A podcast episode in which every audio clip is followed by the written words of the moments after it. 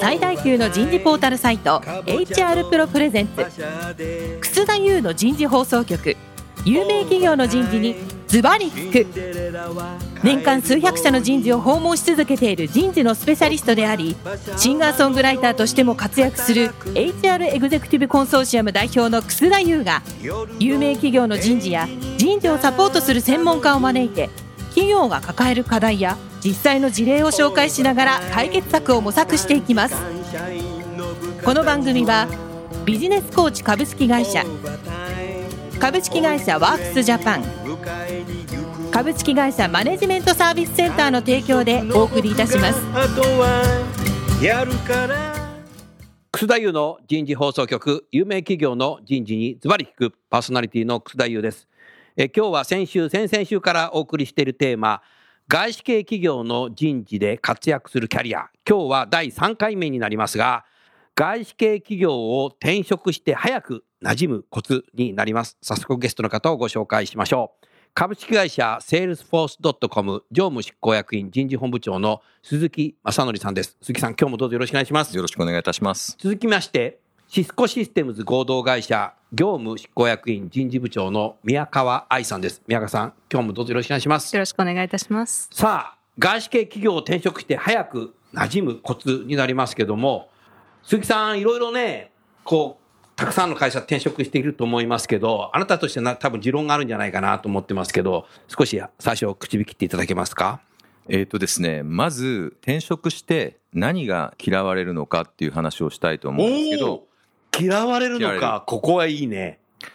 前職の話をすることなんですよね。前の会社ではこうだった。言い過ぎるっていうのは、あの嫌われるんですね、うん、なので新しい会社に馴染むっていうことは今まで持ってた自分の常識だったり経験っていうのを一旦脇に置いて新しい環境の文脈をしっかり捉えるっていうことがで人間関係作っていくってことがまずは大切なんじゃないのかなっていうふうに思います素晴らしいな確かにそれはあるねうんなるほどな多分、社会人って多分そこが重要なんだろうね。うん、学生だとさ、中学入った時さ、小学校の話したりさ、高校入った時中学の話する。それは OK なんだけど、企業は違うんだよな、多分。いや企業はそれぞれやっぱりねあの歴史的背景だったりビジネスモデルだったり、働いてる人だったり、組織の風土だったり、やっぱり全然違うんですよね、そこでこう今まで自分がね、こう例えば A 社で経験したからと言って、その A 社のやってるその技みたいなものが、そのままそこに適用できるかっていうと、そういうわけでもないと思うんですよね。コピペじゃダメだね。コピペできないんですよ。なので、まずはどういう状況なのかなって理解した上で技を繰り出すというところなの、理解せずに技を繰り出すと帰り血を浴びるということになるんじゃないかななるほど。もうそういう人はあの元の会社に戻れと。まあ究極的にはそういうことなんでしょうね。なるほどね。うん。でもグッとくんねそこね。うん。宮川さんいかが？そうですね。あのおっしゃる通り、前職に固執をしない。あ同じだねじゃあ。ただ自分自身の強みをきちんと理解をして、自分自身がどういうバリューを出せるのかっていう方向性を、まあ、それ転職する時点で必要だと思うんですけれども、うん、自分自身気づいている状態、うん、ここが自分は強いんだっていうところが、柔軟かつ、柔軟でありつつも、その自分の軸っていうのを分かっているっていうところは必要なんじゃないかなと思いますね。うんまあ、お二方ともね、あの、転職経験があるので、ご自分のことも言ってらっしゃるんだろうけども、だ人事ということでは、たくさんの方を多分面接して採用して、職場に配属されてると思うんだけど、やはりそこでやっぱ前職のこと話したりする人はダメなんだろうなという形、多分なんでしょうね、多分。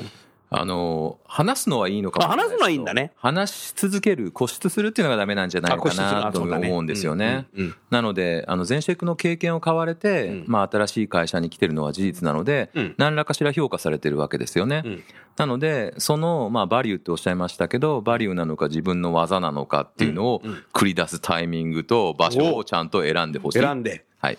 で移植してってもらいたいってことだと思うんですよく考えて発言しないといけないっていうことはね、うん、特に最初の6か月間1年間っていうのはちゃんとよく見ないといけないでしょうね、うん、逆に周囲も見てますよね。見てます。見てるよね。見てます。確実にこの人どういう人なんだろう、どういう価値観持ってるんだろう、どういう発言されるんだろう、どういう行動されるんだろうっていうのはうん見られてます。すっごい見てるよね。見てます。うーん。自分が新しい会社の職場の人たちを見る以上に見てるよね、きっと。ううんん、見られてますよね。見られてますよね。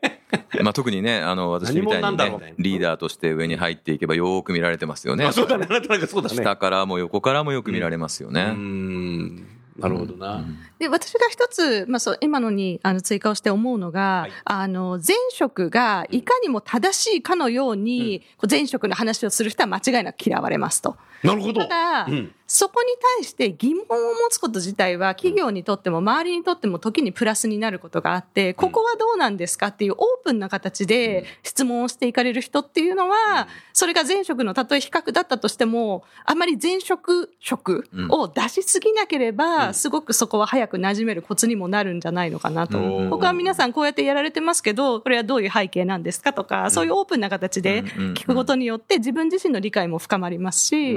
はい、前職との差を自分自身も早く学べると。うんうんうん。いうのはそれ重要だね。そうですね。うん。なので、ね。ちゃんとしっかりね、オープンにオープンに。えーと受け入れるっていう姿勢があれば、まあそれは周りもあの理解されるんじゃないですかね。ううん。ん。発言されてても、うん。いや前の会社の方がいいんですよって言われたら、じゃあ前の会社のに行った方がいいんじゃないですか。そうなっちゃうね。そうなりますよね。そうなるよね。なりますよね、これは人事だけではなくて、セールスでも、エンジニアでもはい、どの職種でもうん、多分一緒。同じだと思います、うん。仕事を変わる、転職するってことは多分そこなんだろうね。うん。であと一点ですね。あの完璧な職場って僕ないと思ってるんですよ、完璧な職場はない。うん。なので青い鳥じゃないですけど、うん。どこか完璧な職場があるのではないかっていうのはないような気がしていてなるほど。まあいい面悪い面それぞれの組織っていうのはやっぱ特徴があるので、うん人と同じようにうんいい面魅力的な部分そうじゃない部分も抱えながらもなんか魅力的な人になろう組織になろうとしてるような会社とそうでない会社があるのかなとああ、おっしゃる通りだね。うん。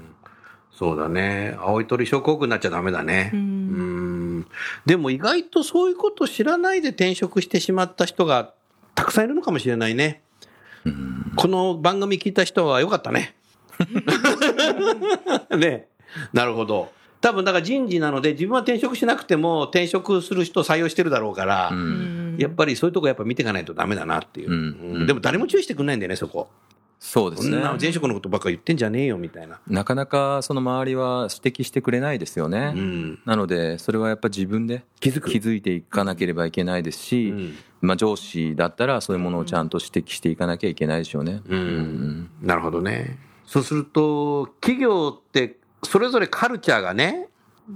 あると思うんですけども、カルチャーフィットってどうしてんの？あなたもたくさんね、転職されたけど。これ個人的な話ということですかね。お。そうそなるほど。基本ですね、うん。えっと、明文化されてるもの、う。うん。えホームページに載っているもの、うん。なので、まあ、それがミッションだったり、うん。バリューだったり、うん。えそういうものです。掲げてるものってやっぱ組織ってあると思うんですよね。うん。なのでそういうものは当然こう理解しなければいけないんですけどそれだけじゃなくてその組織が持っていて明文化されてないうん。なんか前提みたいなものっていうのはうん。言語化されてないんですけど、うんあの私が新しい組織に入っていく時はうん。実際に言語化されてないえルールみたいなものはどういうものなのかなっていうのをやっぱりしっかり観察するっていう作業が必要なんだろうなと思う観察。観察します。どの辺を見るの観察するの？人がどういう意思決定をされてるのかとかあ誰が能力があると評価されているのであろうかとかそういうものをやっぱちゃんと見ていかなければいけないですよね。なのであの私個人がやりたいことっていうのは当然ありますけどやっぱ組織として結果を残すっていうことなので組織のために自分ができるアウトプットは何なのかバリューは何なのかっていうのをまずしっかり考えた上で、まあ、そこの文脈ルールみたいなものに乗って意思決定を繰り出していくと。なるほど。技を出していくと。なるほど。いうことなので今やっちゃいけないものうん。でも半年後1年後にやっていいものもあるわけですよ。うん。なので今すぐやらなくてもいいものもあるので、うん。今やるべきことを今すぐやらなくていいものをやっぱりはっきり分けるっていう作業を、まあ、どこの組織に行ってもやってるかなと思います。うん。でもそれは転職して着任してからどのぐらい期間が必要なんだろう？半年ぐらいは様子見てますね。半年。うん、で徐々に自分らしさみたいなものを出していって、うん。部下だったり周りの人たちと、うん。えーアウトプット出しながら信頼関係を作っていくっていうことだと思うので、私スロースターターなので、いきなりなんか皆さんと仲良くなれるかっていうとやっぱりなれないと思いますね。うん。時間かけてね。時間かけて。う。ん。その代わりこうスルメイカみたいな感じで徐々に味が出ていく。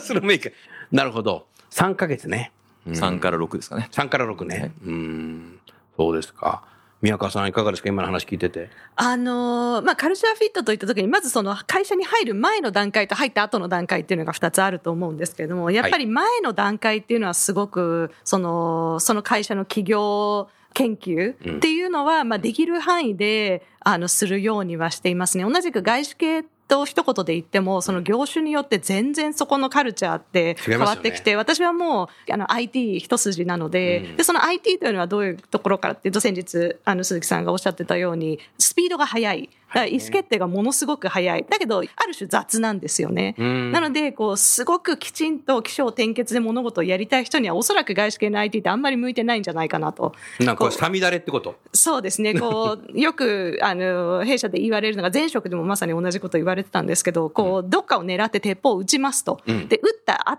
たかどうかは見てないで、もう次のところを狙って撃ってる。わかりやすいけど本当にそうなの？あの、そういうところはもう多々ありますね。うん。もうやっぱり変化のスピードの方が速いので、それをこう、まあ、検証も本来やっていく、PDCDA ってね、やっていく必要あるんですけれども、もうそれをやっていたんじゃ、もう世界も変わっているというところでですね、まあ、アジャイルでどんどんやりながら変えていきましょう。走りながらアジャイルしてるって感じそうですね。で、そこってやっぱり自分の持っているその性格的特性だったりとか、自分の強みとしてどういう環境の中で自分が一番力を発揮できるのかっていうところは、やっぱり自分に合ったものっていうところっていうのをやはり探していくことって非常に大切だと思いますね。鈴木さんの場合いろんな会社に転職してきてるから多分自分自身どんなカルチャーの会社でも自分自身合わせられる力が多分養ってんじゃないかなと思ったなので、まあ、変化に対応するような柔軟性変化対応能力っていうか。変化対応能力ですね。うん。で、これは多分鍛えられると思うんですよね。うん。なので、まあ、ちゃんと、あの、観察して、うん。ちゃんと実績を残していくっていうことで、うん。えーまあ、鍛えられるんじゃないかなと思っていて、うん。さっきお話ね、伺っていて、ん。まあなんかこうゲームのなんかルールみたいなものっていうのが会社によってやっぱり違うんだろうなみたいなところがあって、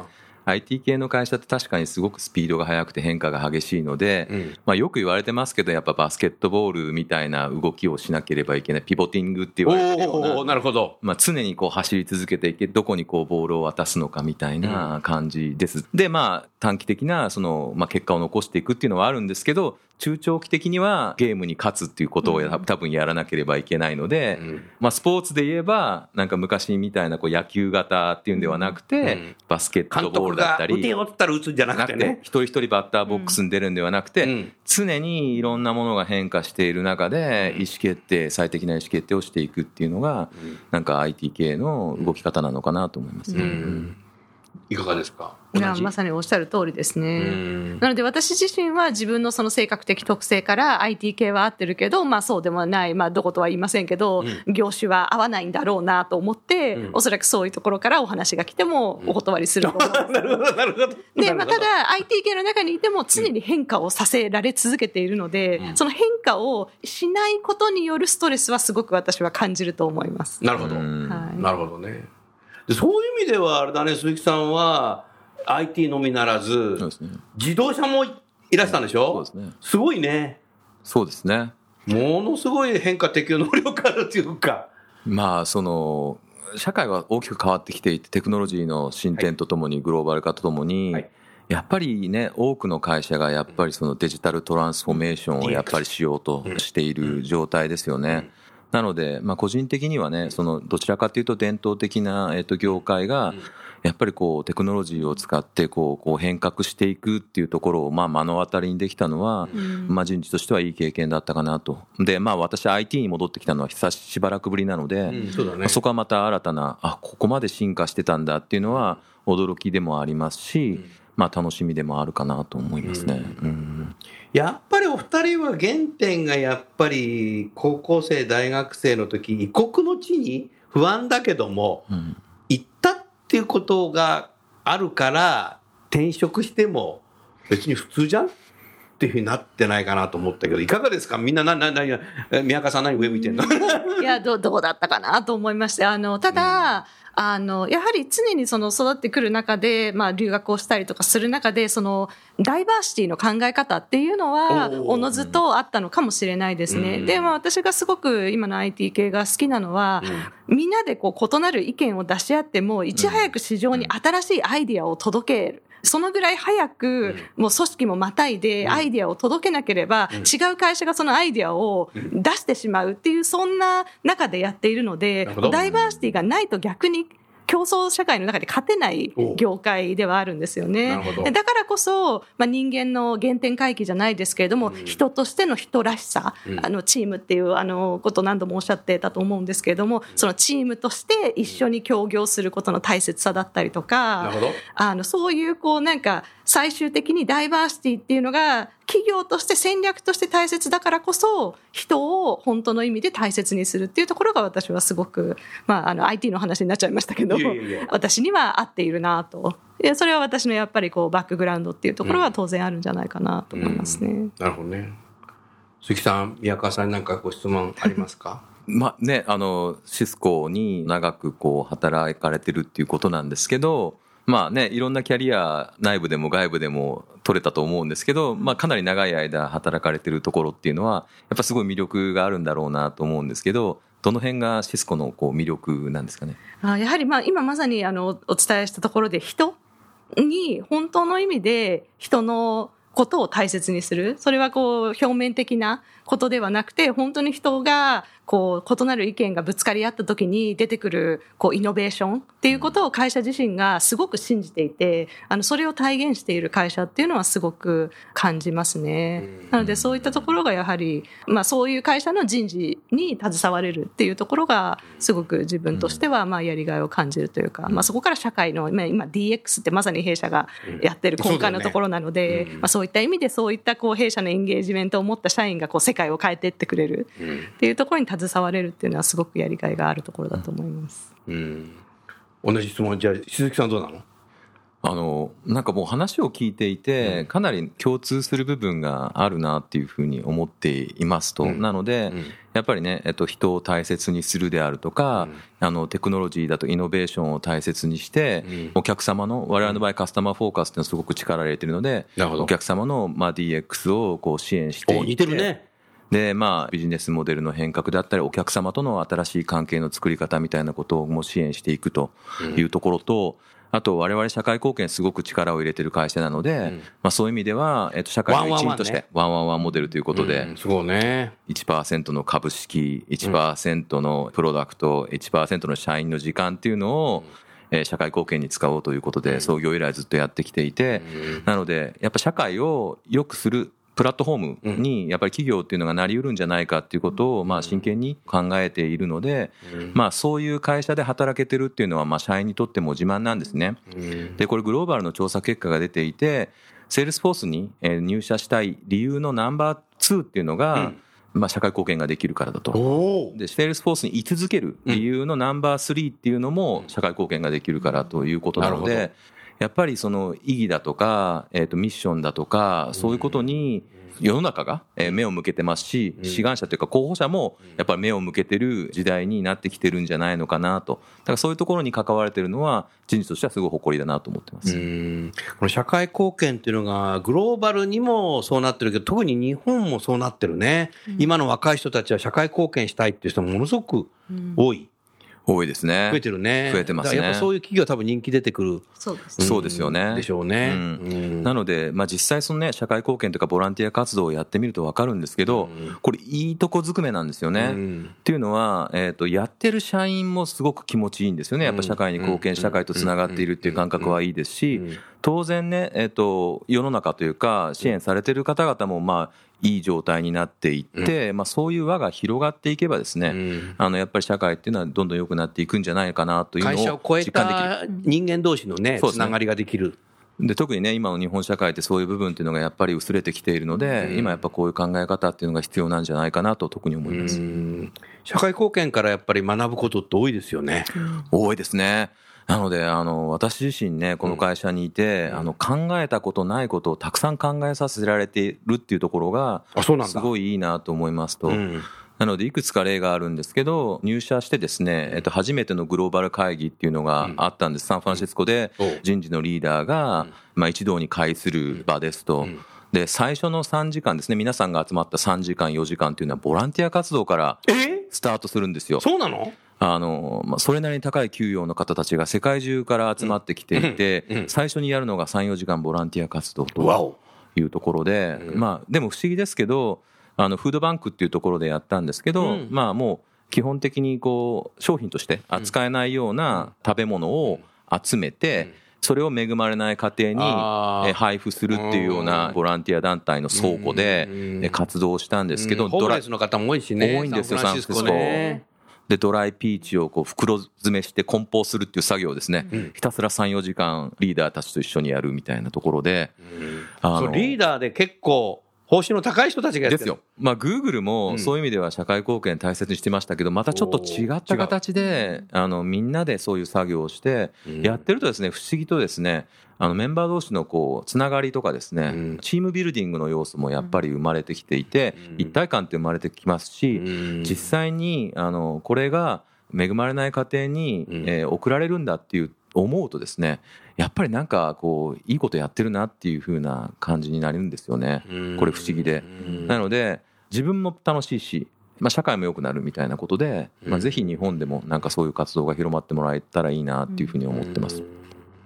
なるほどな。あれですか、シスコさんもそういうような活動されてんの？そうですね。グローバルで集まる機会では全く同じように、必ずそのオフサイトとかの機会の中で、うん。あの、社会貢献の時間というのは必ず持たれてやるんだ。えーいますね。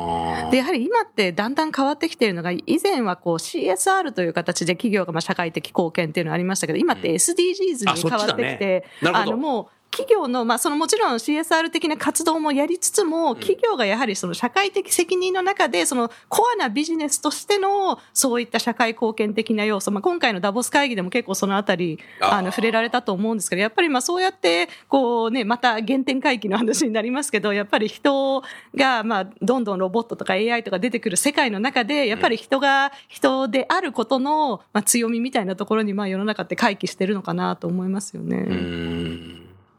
やっぱり日本企業だとえそそれって儲かるの？って考えちゃった人もいるかもしれないけどそういうことじゃないんだよね多分、うん。うん。うん。あのこれは因果関係があるかどうか,、ね。どうかわからないんですけど、相関関係があるのは分かっていて、あの社員がボランティア活動に参加すればするほどですね社員のエンゲージメントが高まるっていうのはデータとして出ています。なるほど。で今世の中はエンゲージメントを高めるということなので まあぜひですねボランティア活動を積極的に推進すればですね社員のエンゲージメントは高まりですね、うん。エンゲージメントが高まればですね、うん。ビジネスの成績につながっていくんじゃないかなというふうに思ってます。うんあの心理学的な研究の中で面白いのがありまして、はい同じように50ドルをもらいますと。うんで、もう50ドルをもらって、それを自分のために使うのか、その、まあ、社会貢献的な人のために使うのかで、人の幸福度って全然その後変わるんですね。えそうなんだはい。で、人のために使った人のが同じもらった自分の50ドルではなくて、もらったうん50ドルであっても、あの、人のために使うと人というのは幸福度がその後ですごく上がるっていう研究結果が出ていまして、そこはまさに今おっしゃったような、そのエンゲージメントとの、そういった企業に自分が属しているっていうところで、まあ、幸福度とエンゲージメントが高まるっていう。はいえー、僕50ドルもらったらピザ食いに行っちゃうの？ダメだねこれ あそうなんだうーんだからなんかこうデジタルの企業って冷たいのかなと思うけど、そうですね。逆だねですね。デジタルの企業はあったかいんじゃないですかね。はい。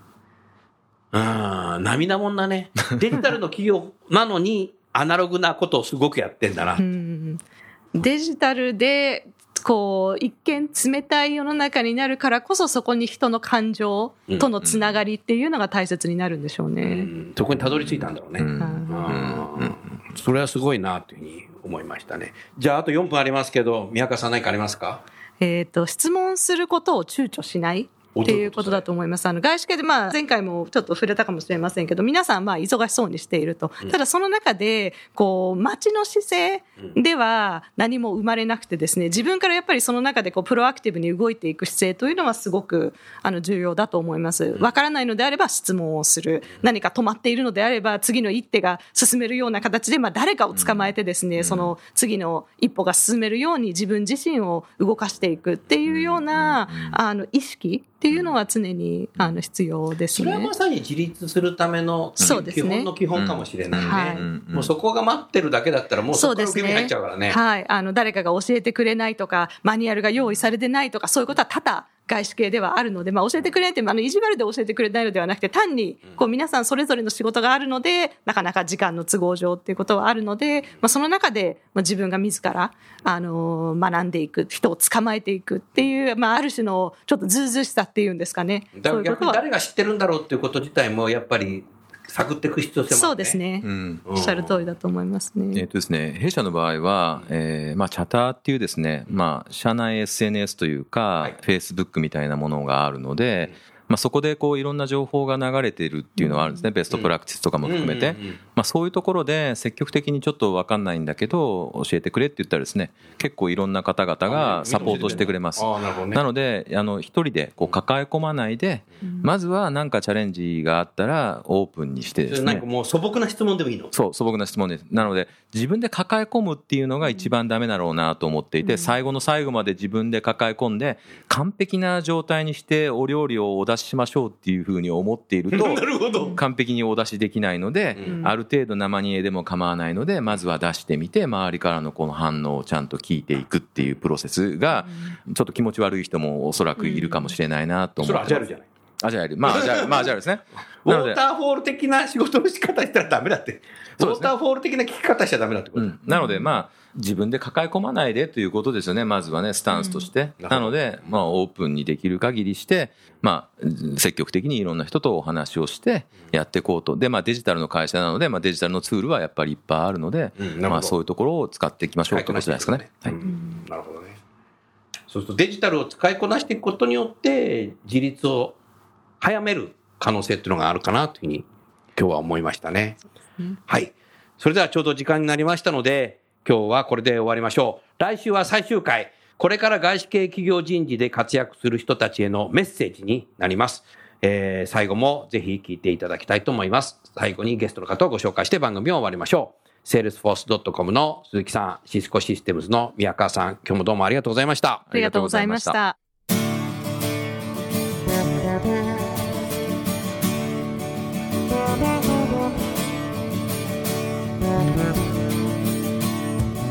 今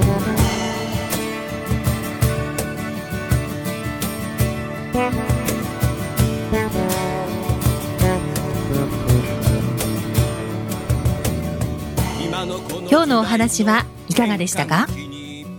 楠田祐の「 The Times Will Change。時代は変えられる」とともにエンディングといたします。この番組は日本最大級の人事ポータルサイト HR プロのウェブサイトからもお聞きいただくことができます。HR プロでは人事領域で役立つさまざまな情報を提供しています。ご興味がある方はぜひウェブサイトをご覧ください。この番組は人と組織の生産性を高めるビジネスコーチ株式会社。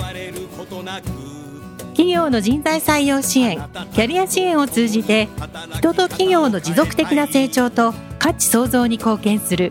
株式会社ワークスジャパン。企業の人材戦略人材育成のプロフェッショナルカンパニー。株式会社マネジメントサービスセンターの提供でお送りいたしました。それでは来週もお楽しみに。